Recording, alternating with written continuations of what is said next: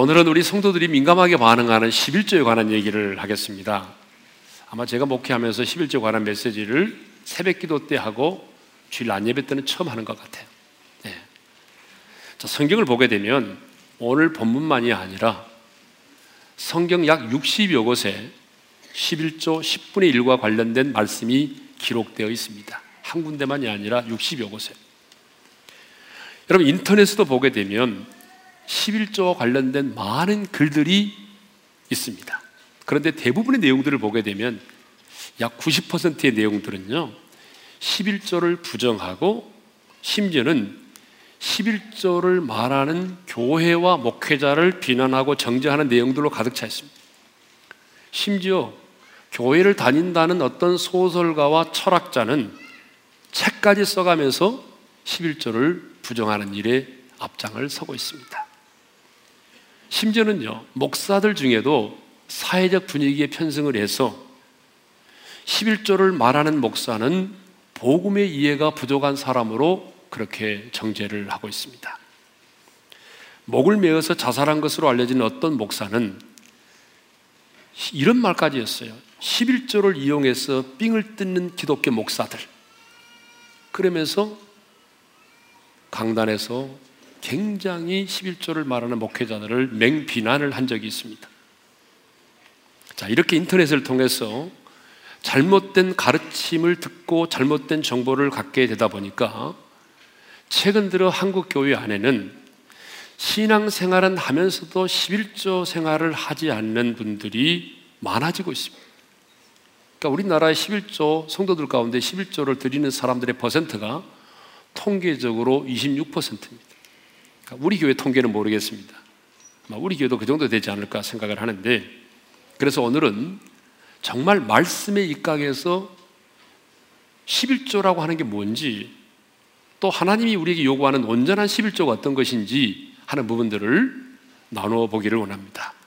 자, 먼저 우리가 생각해 보려고 하는 게 뭐냐면 왜 사람들이 11조를 부정하고 있느냐라고 하는 것입니다.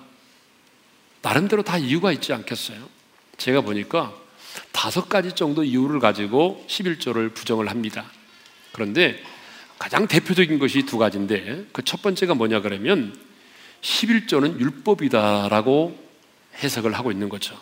자, 예수님이 이 세상에 오셔서 십자가에 달려 죽으심으로 율법을 피하셨기 때문에 그 율법에서 자유함을 얻은 새 언약의 백성들인 우리는 11조를 드려야 할 의무가 없다는 것입니다. 자, 여러분 맞습니다. 예수님이 이 세상에 오심으로 율법은 폐지됐습니다.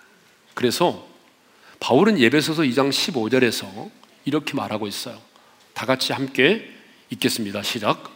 법조문으로 된 계명의 율법을 폐하셨으니 자 예수님이 이 땅에 오심으로 인해서 법조문으로 된 계명의 율법이 폐하여졌다라고 말합니다. 그렇습니다. 예수님이 그러면 이 땅에 오심으로 말미암아 폐하여진 율법이 어떤 것이죠? 주로 재판과 관련된 음식과 관련된 그리고 가장 많이는 제사의 의식과 관련된 계명들을 말합니다. 그렇기 때문에 우리는 지금 여러분 할례를 받습니까? 안 받습니까? 할례를 안 받죠. 할례를 안 받아요. 뿐만 아니라 우리는 구약의 성도들처럼 짐승을 잡아가지고 피의 제사를 드리지 않습니다. 뿐만 아니라 레이기에 언급된 음식의 규례들을 지키지 않아요. 만일 그 음식의 규례들을 지킨다고 한다면 우리는 돼지고기 먹으면 안 되죠. 추어탕도 먹으면 안 됩니다. 그런데 우리는 지금 자연스럽게 돼지고기도 먹고 추어탕도 먹습니다. 심지어는 보신탕까지도 먹습니다.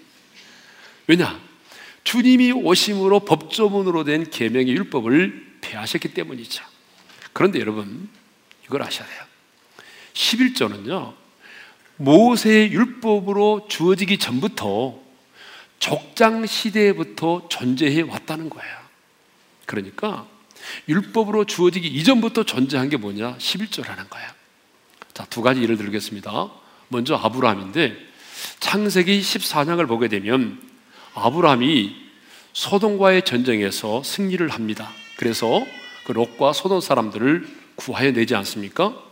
그때 그 전쟁에서 돌아오 승리하고 돌아온 아브라함이 전쟁에서 얻은 전리품 중에서 10분의 1을 구별하여 살레망 멜기세덱에게 바치는 장면이 나오죠. 창세기 14장 20절입니다. 다 같이 시작. 너희 대적을 내 손에 붙이신 지극히 높으신 하나님을 찬송할지로다. 아멘. 아브라함이 그 얻은 것에서 10분의 1을 멜기세덱에게 주었더라. 예. 자, 여러분 여기 나오는 살레망 멜기세덱은 누구냐면 히브리서 기자가 말하고 있는 것처럼 우리의 왕이신 예수님을 예표하는 인물입니다. 그러니까 왜 아브라함이 11조를 살렘 왕에게 바쳤습니까? 분명히 말씀하고 있습니다. 자, 전쟁에서 승리케 하신 그 하나님을 지극히 높으신 하나님을 찬양하기 위해서 10의 1조를 드렸다 그런 얘기죠. 그러니까 여러분 아브라함의 시대 때부터 11조가 있었는데 어떤 강요나 의무감 때문에 들은 것이 아니라 전쟁에서 승리케 해주신 하나님의 은혜가 너무 감사해서 그 하나님을 지극히 찬양하기 위하여 10의 1조를 드렸다는 거죠. 또 한 사람의 예가 나오죠. 창세기 28장에 보게 되면 야곱이 나오는데 야곱이 지금 어때요? 형 에서의 낯을 피하여 도망을 가고 있어요. 왜? 형이 자기를 죽이려고 하니까. 얼마나 두렵겠어요. 그런데 그 베델에서 하나님이 자기를 찾아와 주셨어요. 지금요, 너무너무 무서운 가운데 도망을 치고 있는 이 야곱을 하나님이 찾아와 주셨어요. 그리고 말씀하셨어요. 뭐라고 말씀하셨냐면, 자, 네가 어디를 가든지 내가 너를 떠나지 않고 내가 너와 함께하고 내가 너를 지켜주겠다. 그리고 하신 말씀이 내가 다시 너희를 이 땅으로 돌아오게 하겠다. 여러분 이때 야곱이 얼마나 감사했겠어요. 예? 그래서 야곱이 워낙 간사한 사람이니까 조건적 소원을 하게 됩니다. 진짜 말씀대로 하나님이 나를 지켜주시고 나를 먹여주시고 입혀주시고 약속대로 이 땅으로 돌아오게 해주신다면 내가 반드시 내가 가진 것에서 10분의 1을 하나님께 드리겠습니다. 이렇게 소원을 하게 되죠. 그게 바로 창세기 28장 22절이잖아요. 읽겠습니다. 시작. 하나님께서 내게 주신 모든 것에서 10분의 1을 내가 반드시 하나님께 드리겠나이다. 조건적 소원을 했어요. 그러면 여러분, 야곱이 그 이후에 아, 정말 돌아왔을 때 이 소원한 대로 10의 1조를 드렸느냐? 여러분, 이것은 성경에 기록되어 있잖아요. 그래서 11조를 부정하는 사람들은 드리지 않았다라고 말합니다. 그런데 저는 드렸을 거라고 생각을 해요. 성경이 기록되어 있지 않지만 왜냐하면 하나님께서 야곱을 뭐라고 이름을 바꿔 주십니까? 너는 이제 이스라엘이라. 그렇게 그 이름을 축복하신 것을 보게 되면 그가 서운한 것을 지키지 않았음에도 불구하고 하나님이 그렇게 말씀하실 리가 없거든요. 자, 어떻든지 간에 야곱 역시, 야곱 역시 자기를 만나 주시고 자기와 함께 해 주신 그 하나님의 은혜의 감격에서 내가 11조를 드리겠다라고 소원을 했다는 것입니다. 그러니까 여러분 11조는 모세를 통하여 율법으로 주어지기 전부터 적장 시대부터 존재했다는 거예요. 예. 또 설령 11조를 부정하는 사람들의 논리대로 자 11조가 율법이고 그래서 율법이 폐하해졌다고 할지라도 분명한 한 가지 사실이 뭐냐면 율법의 원리와 그 정신은 여러분 사라지지 않고 남아있다는 거예요. 분명히 주님이 오심으로 인해서 예수 그리스도를 예표하는 모든 그림자는 사라졌습니다. 그러나 예수님은 마태복음 5장 17절에서 이렇게 말씀하셨어요. 읽겠습니다. 시작. 내가 율법이나 선지자를 폐하러 온 줄로 생각하지 말라. 폐하러 온 것이 아니요 완전하게 하려 함이라. 예. 그러니까 율법이 폐하해졌기 때문에 새 언약의 백성인 우리는 지금 짐승을 잡아 가지고 피해 제사를 드릴 필요가 없어요. 왜? 우리 주님이 십자가상에서 완전히 우리의 화목 제물이 되셔서 우리 죄값을 완벽하게 치르셨잖아요. 그러니까 우리는 다시 피해 제사를 드릴 이유가 없는 거죠. 그렇지만 우리는 구약의 그 피해 제사를 통해서 주님의 십자가의 보혈을 바라볼 수 있게 되었고 그리고 그 보혈을 의지하게 된 것입니다. 그러니까 여러분 우리는 이제 구약을 읽다가 반복되는 피해 제사를 보면서 우리는 뭘 보는 거죠? 십자가상의 주님을 바라볼 수 있고 십자가상에 설리신 주님의 그 보혈의 능력을 우리가 믿고 의지하고 바라보게 된 거죠. 예. 여러분, 할례도 마찬가지입니다. 택한 선민으로서 인치는 게 구원받은 하나님의 백성, 언약의 백성을 인치는 것이 할례잖아요. 그죠? 그러면 오늘 우리는 그 할례를 받지 않아요. 그렇지만 바울이 말합니다. 마음의 할례를 받을지니라. 그러니까 무슨 말이냐면 우리가 구약의 할례를 받지 않아도 그 할례의 정신은 남아 있다는 거예요. 예? 11조도 마찬가지입니다. 우리가 자, 11조 역시 마찬가지입니다. 11조가 율법이므로 폐하해졌다고 할지라도 그 모든 것을 하나님의 것임을 인정하고 그 은혜에 감사함으로 드리기를 원했던 그 11조의 정신과 원리는 여러분 사라지지 않았다는 거죠. 예. 그러니까 11조를 부정하는 사람들이 이렇게 말하더라고요. 아브라함이 드렸던 11조는 하나님의 계시적 명령에 의한 것이 아니고 자발적으로 한 것이고 이후에 아브라함이 지속적으로 드렸다는 기록이었기 때문에 현대의 성도들은 지속적 정기적으로 11조를 드리지 않아도 된다라고 말하대요. 그러나 11조 원리가 뭡니까? 하나님의 은혜에 감격해서 드리는 거란 말이에요. 예? 그러니까 11조의 하나님의 축고를 인정하고 하나님의 은혜에 감사함으로 드려졌던 11조의 그 원리와 정신은 지금도 유효한 거예요. 네. 자, 두 번째로 11조를 부정하는 사람들은 예수님도 11조를 드리라고 직접 말씀하신 적이 없다. 이렇게 주장을 합니다. 그런데 여러분, 정말 그럴까요? 마태복음 23장 23절을 읽겠습니다. 다 같이 시작.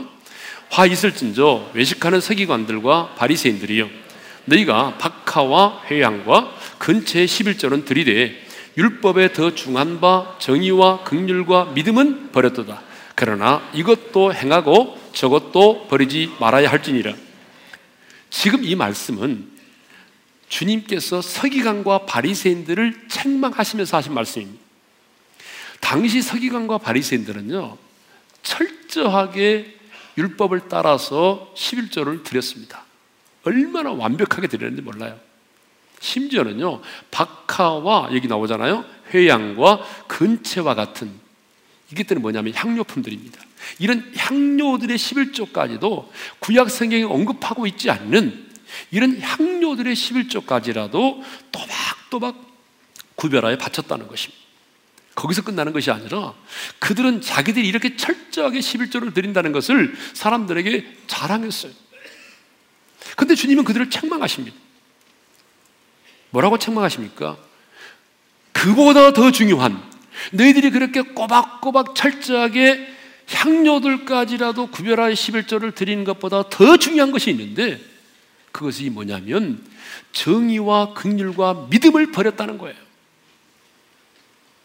그들은요, 불의를 행하면서, 불법을 행하면서도 법적으로 11절을 또박또박 구별해 드렸어요. 그들은 가난한 과와 과부들을 압제하고 그들의 눈에서 눈물을 흘리게 만들고 그들의 것들을 착취하면서도 우리는 11절을 드린다 라고 생각하면서 11절을 또박또박 드린 거예요. 그러니까 주님이 그걸 책망하신 거예요. 그래서 주님은 이것들에 대해서 책망을 하시면서 이렇게 말씀하셨습니다. 결론이 뭐냐면 이겁니다. 시작. 이것도 행하고 저것도 버리지 말아야 할지니라. 주님의 결론입니다. 이것도 행하고라고 하는 것은 무슨 말이냐면 바리새인들이 철저하게 10의 1조를 구별하여 드린 것처럼 너희도 그렇게 행하고 그 다음에 저것도 버리지 마라. 이 말은 무슨 말이냐면 그 정의와 극률과 믿음을 버리지 말라 그런 얘기죠. 11조만 드리면 법을 다 지키는 것처럼 생각하지 말고 11조만 드리면 복을 받는다고만 생각하지 말고 11조를 드리기 앞서서 어떻게 살라는 것입니까? 정의로운 삶을 살라는 거예요. 불법을 행하지 말라는 거예요. 의로운 삶을 살라는 거예요. 11조를 드리기 전에 가난한 자, 고아와 가부들, 여러분 그 시대 이 고아와 가부들은요, 정말 도움이 없이는 살 수 없어요. 지금은 정부 보조금도 있고, 내가 마음만 먹으면 일자리가 많이 있지만 예전에는 없어요. 그래서 고아와 가부는요 굶어 죽을 수밖에 없어요. 그러니까 그 고아와 가부들을 불쌍히 여기라는, 극률이 여기라는 거예요. 예? 이성과 가식의 삶이 아닌 믿음의 삶을 살면서 그렇게 또박또박 11조를 구별하여 드리라 그런 얘기죠. 11조를 반대하는 사람들은 예수님께서 11조를 행하라고 말씀하신 적이 말씀하신 것은 율법을 지켜 행하려고 하는 그런 바리새인들에게 하신 말씀이고 십자가의 죽음 이전에 율법의 시대에 주신 말씀이기 때문에 오늘 새 언약의 백성들에게는 무관한 말씀이라고 주장을 합니다. 그런데 여러분 이것은 여러분 정말 회개한 논리입니다. 왜 회개한 논리냐 그러면요. 보세요. 우리 주님이 십자가 달려 죽으시기 전에 새로운 새 언약의 시대가 시작되기도 전에도 주님은 십자가의 승리를 전제로 새 언약의 백성들인 우리가 어떻게 살아야 될지에 대해서 말씀하셨어요. 예를 들자면 이런 거 있잖아요. 하나님의 나라가 이미 너희 안에 임했느니라. 여러분, 그렇다면 이 말씀은 예수님 십자가를 지시기 전에 하신 말씀이니까 율법에 속한 것입니까? 아니잖아요.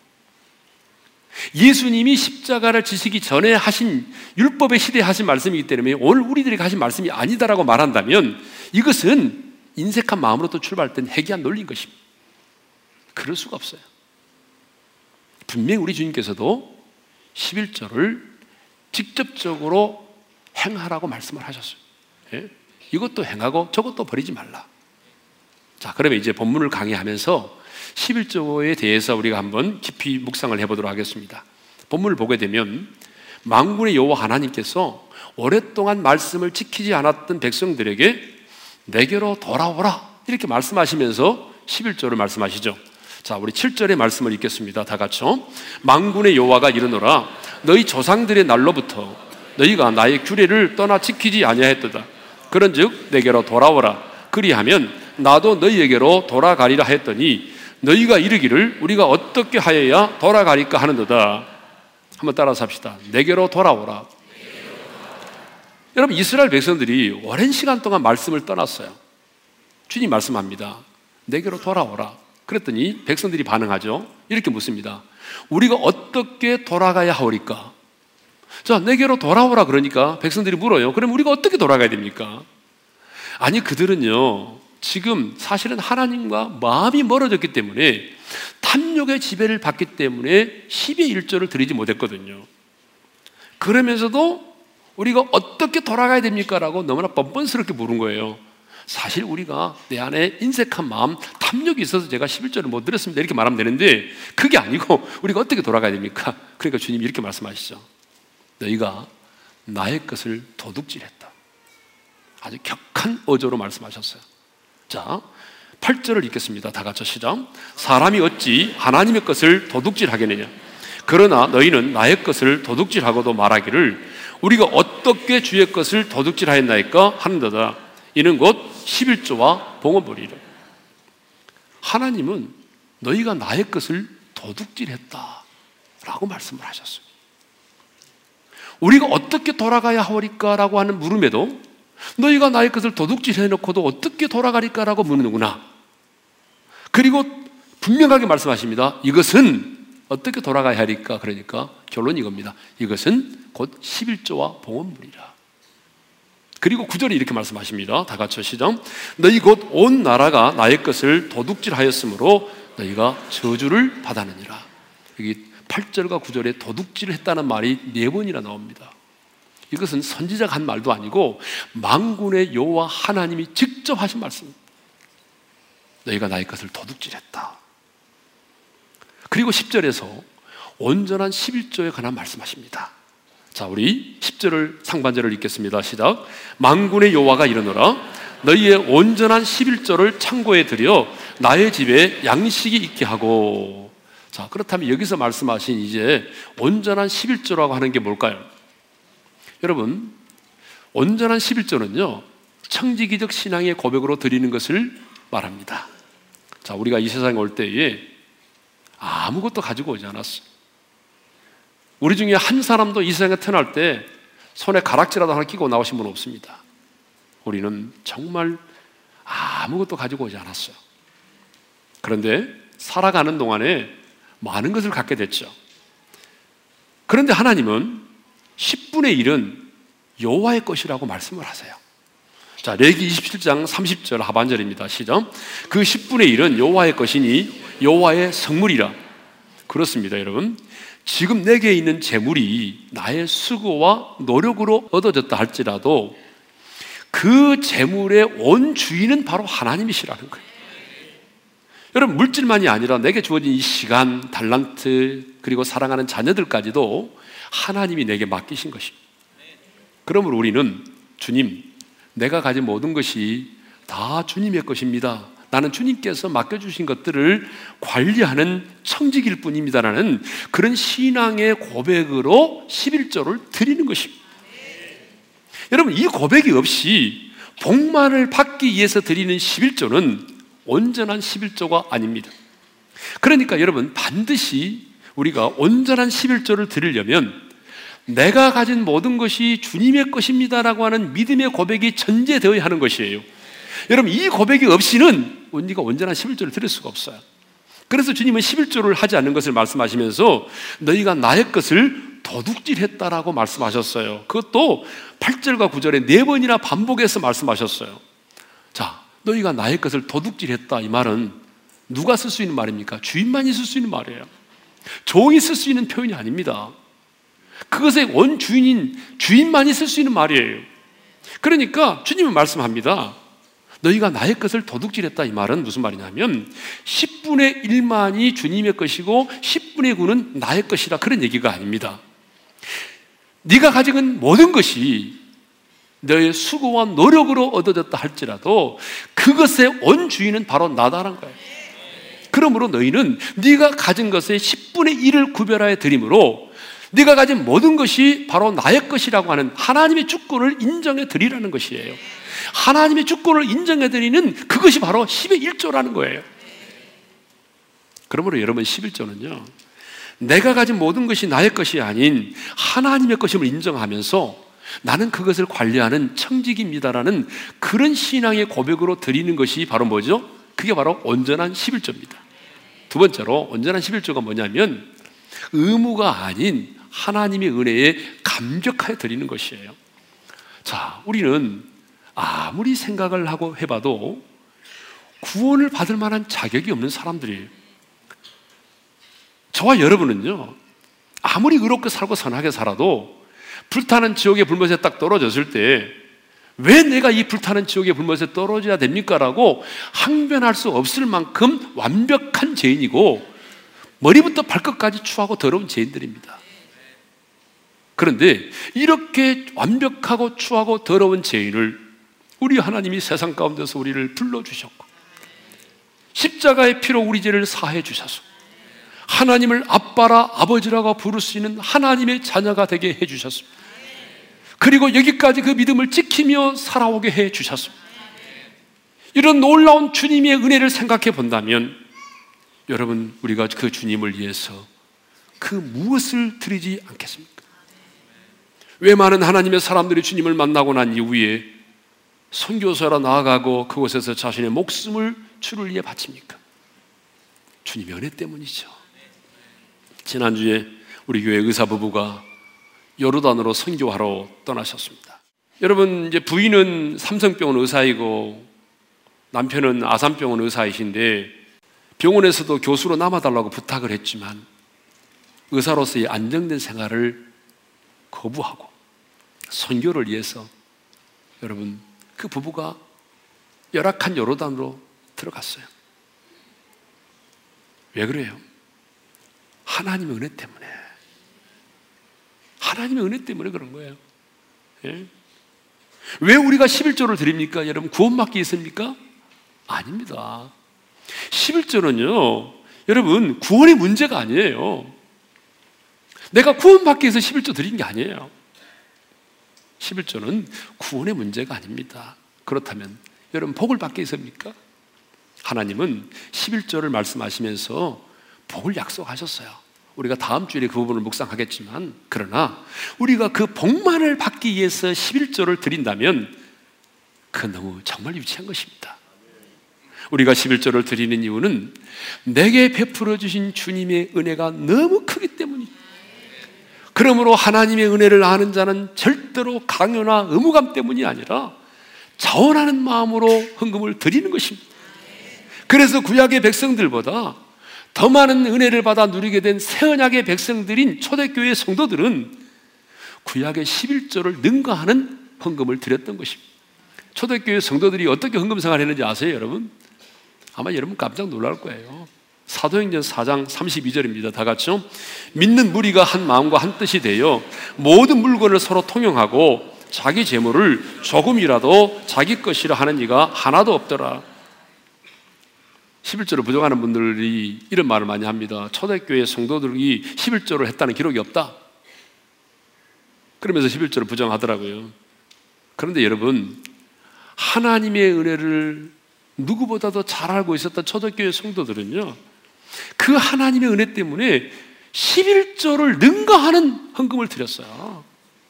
왜 마게도냐에 있는 성도들이 극심한 가난과 그리고 실현 가운데서도 풍성한 연보를 드렸습니까? 바울은 고린도후서 8장 1절에서 하나님의 은혜 때문이라고 말하고 있어요. 여러분 왜 아브라함이 11조를 드렸습니까? 방금 전에 살펴본 것처럼 전쟁에서 승리케 하신 하나님의 은혜를 찬양하기 위해서입니다.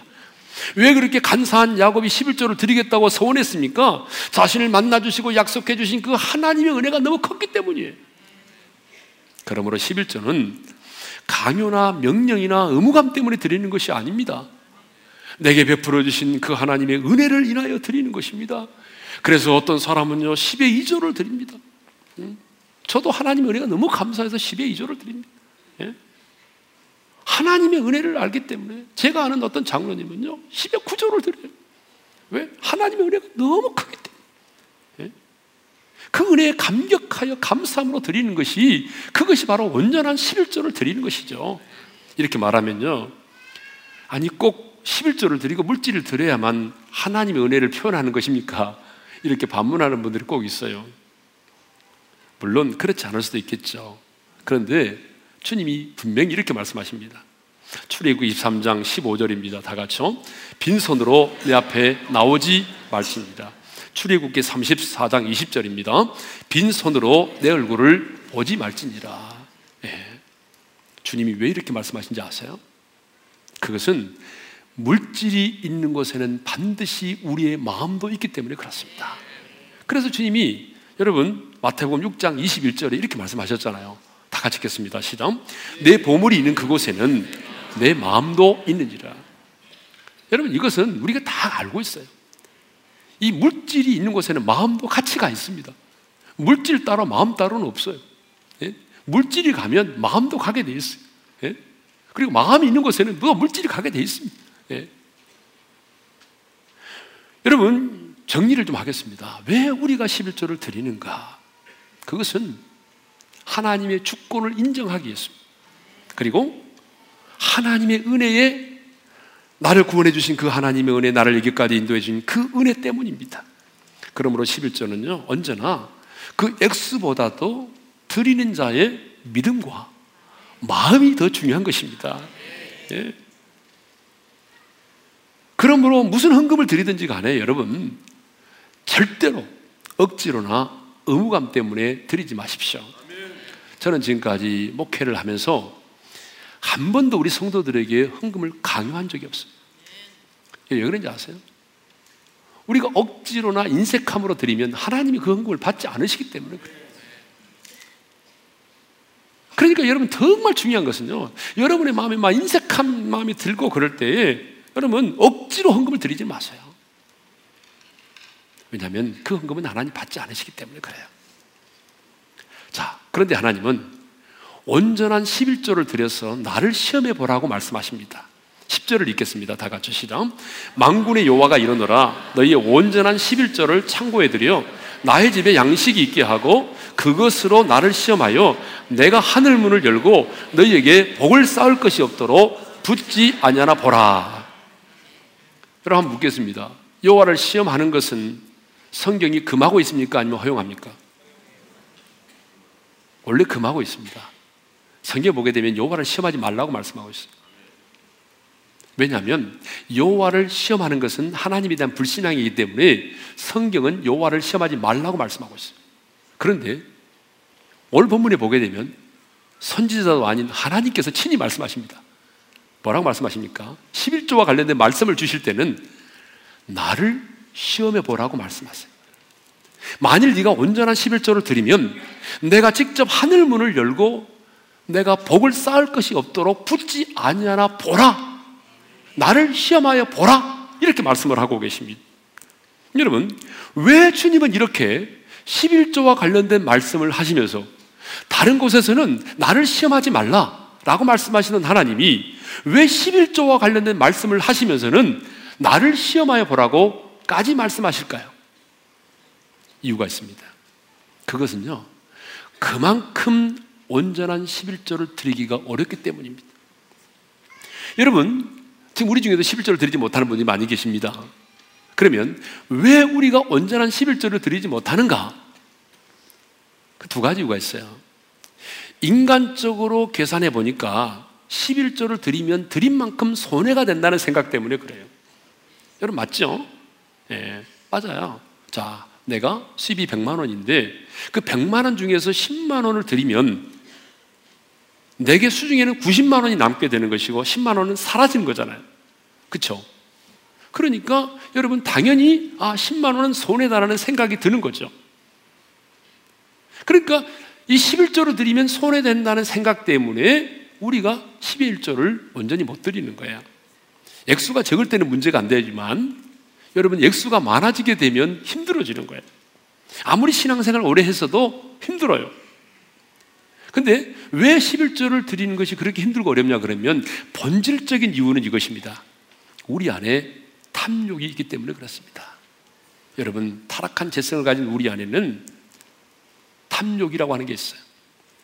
아무리 많은 것을 가져도 만족하지 못하고 더 많이 가지고 싶고 더 많은 것을 누리고 싶은 이 탐욕이 우리 안에 있단 말이에요. 그런데 여러분, 이 탐욕이 우리 인간을 지배하고 이끌어가면 우리 인간은 행복해지는 것이 아니라 우리 인간은 불행해지고 비참해진다는 거예요. 이것이 인류 역사가 증언하고 있고 앞서간 우리의 믿음의 선배들이 우리에게 간증하고 있는 거죠. 탐욕이 우리를 지배했을 때 우리는 누군가를 미워할 수밖에 없고 탐욕 때문에 누구를 죽일 수밖에 없고 탐욕 때문에 여러분 누군가를 우리가 어때요? 상처를 줄 수밖에 없는 아무리 가까운 형제도 부모님의 유산 때문에 서로 등을 지지 않습니까? 어? 여러분 영화배우 황정순 씨가 돌아가셨는데 그분이 남긴 재산이 80억이라네요. 그랬더니 또 자녀들이 난리가 났대요 지금. 이 탐욕. 여러분 탐욕이 우리를 지배하기 시작하면 우리 인간은요 행복한 게 아니라 불행해집니다. 탐욕이 지배하면 우리 인간은 가장 추하고 비천한 인생을 살 수밖에 없어요. 이것을 아시기 때문에 주님이 우리에게 요구하는 것입니다. 나를 시험하여 보라. 손해된다고 생각하지 말고 나를 믿고 시험해 보아라. 그런 얘기죠. 우리는 많은 경우에 여러분 돈을 있잖아요. 돈을 하나의 물질로만 생각하죠. 여러분 돈이 정말 물질이에요, 물질. 이게 정확한 겁니다. 돈은 물질이거든요. 그런데 우리 타락한 우리 인간의 입장에서 보게 되면 돈은 더 이상 물질이 아니에요. 그래서 성경에 돈을 뭐라고 말하냐면 돈은 하나의 물질이기 전에 가장 영적인 것이라고 말하고 있다는 거예요. 돈은 영적인 겁니다. 영적인 거예요. 그래서 골로새서 3장 5절에 뭐라고 말씀하냐면 탐심은 뭐라고요? 우상 숭배라고 말하고 있다. 그러니까 하나님의 사람인 우리들이 뭐 발봉산에 가가지고 뭐 부처 앞에 어? 그렇게 절을 하고 그러진 않죠. 그렇지만 우리 안에 있는 그 탐심이 그건 뭐냐? 바로 우상 숭배라는 거예요. 여러분 예스겔 28장 13절, 12절, 13절에 보게 되면 해석이 필요한 구절입니다만은 두로 왕이 여러분 돈을 잘못 사용한 두로 왕이 사탄이 되었다는 기록이 있어요. 또 우리 주님께서는 누가복음 16장 13절에 뭐라고 말씀하셨냐면요. 한 사람이 두 주인을 겸하여 섬기지 못한다라고 말씀하시면서 이렇게 말씀하셨어요. 읽겠습니다. 시작. 너희는 하나님과 재물을 겸하여 섬길 수 없느니라. 여러분, 주님이 뭐라고 말씀하시냐면 물질을, 저 재물을 하나의 성김의 대상으로 말씀하셨다는 거예요. 우리 인간들이 여러분, 물질을 우리의 인생의 주인으로 자, 두 주인을 섬길 수 없대요. 한 사람이. 한 사람이 두 주인을 섬길 수 없대요. 하나님과 재물을 두 주인으로 섬길 수 없대요. 그러니까 여러분 이 말씀을 보게 되면 우리 인간은요 반드시 하나님을 내 인생의 주인으로 섬기며 살든지 아니면 이 재물을 내 인생의 주인으로 모시고 살든지 둘 중에 하나를 택할 수밖에 없는 거예요. 여러분 탐욕의 지배를 받아서 여러분 탐욕의 지배를 받아서 재물을 생기며 살든지 말씀의 지배를 받으면서 우리 하나님을 주인으로 모시며 살든지 둘 중에 하나라는 거예요. 여러분의 인생의 주인은 누굽니까? 11조는요, 액수의 문제가 아닙니다. 너의 인생의 주인이 누구냐의 문제예요. 너의 인생의 주인이 누구냐? 이것을 판가름하는 시금석이 바로 11조라는 거예요. 너의, 도대체 너의 인생은 누구, 주인은 누구냐? 물질이냐 아니면 하나님이냐? 우리 인간은 두 주인을 섬길 수 없다는 것이죠. 그런데 주님은요, 당신의 형상대로 지음받은 저와 여러분이 탐욕의 지배를 받으면서 미워하고 죽이며 살인하고 비참하게 불행하게 인생을 살기를 원치 않습니다. 그래서 오늘 자신의 이름을 걸고 자신의 명예를 걸고 말씀하시는 겁니다. 11조를 드리는 것을 손해라고 생각하지 말고 오늘 온전한 11조를 드려서 나를 시험해 보라.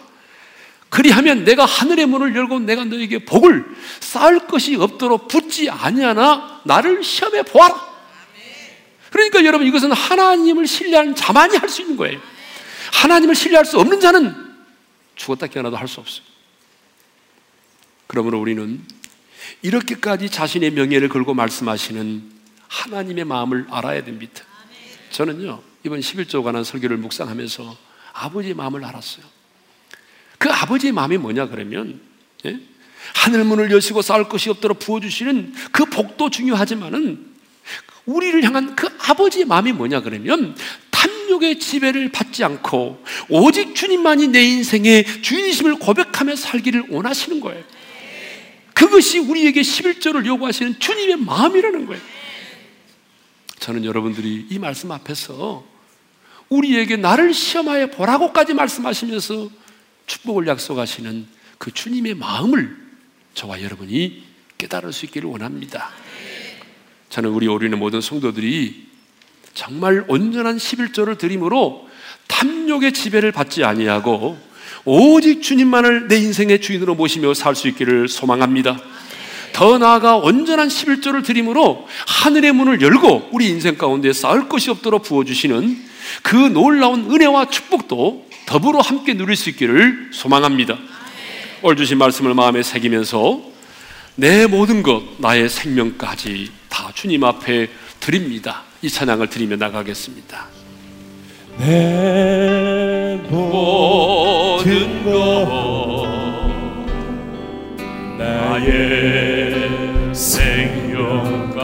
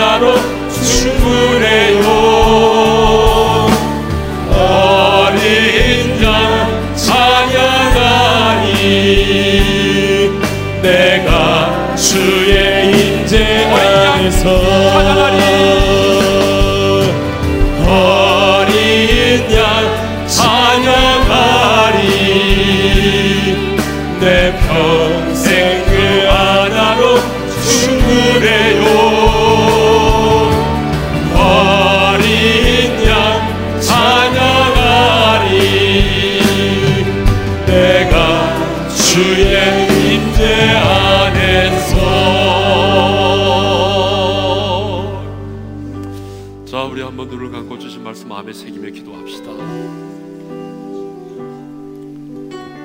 주님은 오늘 이스라엘 백성들에게 말씀하십니다. 내게로 돌아오라. 우리가 어떻게 돌아가야 하오리까? 그때 주님이 너희가 나의 것을 도둑질했다 라고 말씀하시면서 11조에 관해서 말씀하셨습니다. 새 언약의 백성들인 우리는 율법에 매여서 의무감 때문에 드리는 그런 11조가 아니라 하나님의 주권을 인정하면서 주님 내 인생의 주인은 주님이십니다. 내가 가진 모든 것은 주의 것입니다. 나는 그것을 맡아서 관리하는 청직일 뿐입니다라는 믿음의 고백으로 드리는 것이고 나를 구원해 주신 하나님의 은혜, 나를 여기까지 인도해 주신 그 하나님의 은혜에 감격하여 드리는 것입니다. 의무감 때문에 드리지 마세요. 억지로 드리지 마세요. 저는 여러분들이 하나님의 마음을 좀 알았으면 좋겠습니다. 오죽하면 하나님께서 나를 시험해 보라고까지 말씀하셨겠습니까? 탐욕의 지배를 받지 않고 우리 주 예수 그리스도를 내 인생의 주인으로 모시고 살기를 원하시는 그 주님의 마음을 우리 모두가 알기를 원합니다. 그래서 오늘 이 시간에는 주신 말씀을 마음에 새기면서 우리가 부르짖어 기도하지 않고 잠잠히 기도하며 나가기를 원합니다. 내가 정말 주님께로 돌아오기를 원합니다. 내가 가진 모든 것 내 것이 아니라 주의 것임을 인정하며 청지기적 신앙의 고백으로 하나님의 은혜에 감격해서 그 은혜에 감격하여 내가 12일조를 드리게 하시고 탐욕의 지배를 받지 않기를 원하시고 예수 그리스도가 우리의 인생의 주인됨을 고백하며 살기를 원하시는 주님의 마음을 깨달아 알게 해달라고. 그리고 온전한 11조를 드림으로 주께서 약속하신 그 은혜와 축복을 더불어 누리며 살 수 있게 해달라고 우리 다 같이 우리 작은 목소리로 기도하며 나가겠습니다 기도하십시다 우리 아버지 하나님 감사합니다 오늘도 우리에게 아, 귀한 11조에 관련된 말씀을 들려주시고 또 깨닫게 해주심을 감사합니다 주님 우리가 가지고 있었던 생각들 편견들 사상들을 내려놓게 하시고 주님의 말씀 앞에 우리가 믿음으로 반응하고 화답하게 하여 주옵소서. 정말 우리가 주님께로 돌아올 수 있기를 원합니다. 내가 가진 모든 것이 나의 것이 아닌 주의 것임을 인정하고 청지기적 신앙의 고백으로 주님 앞에 우리가 온전한 11조를 드리기를 원합니다. 나를 구원해 주신 그 하나님의 은혜 승리케 하시고 나를 지켜주시고 함께 해 주신 여기까지 나를 인도해 주신 그 하나님의 은혜를 생각하면서 하나님 의무가 아닌 억지로나 인색함이 아닌 감사하는 마음으로 감격의 마음으로 우리가 온전한 11조를 드릴 수 있게 해 주십시오.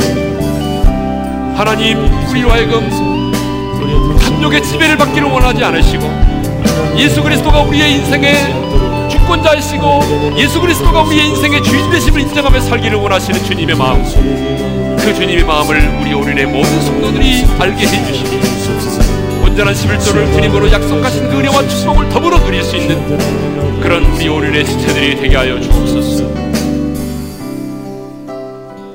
이제는 우리 주 예수 그리스도의 은혜와 하나님 아버지의 영원한 그 사랑하심과 성령님의 감동하심과 교통하심과 이로하심과 축복하심이 내가 가진 모든 것이 나의 것이 아닌 주의 것이고 구원받음이 주의 은혜고 여기까지 살아온 것이 주의 이름을 깨닫고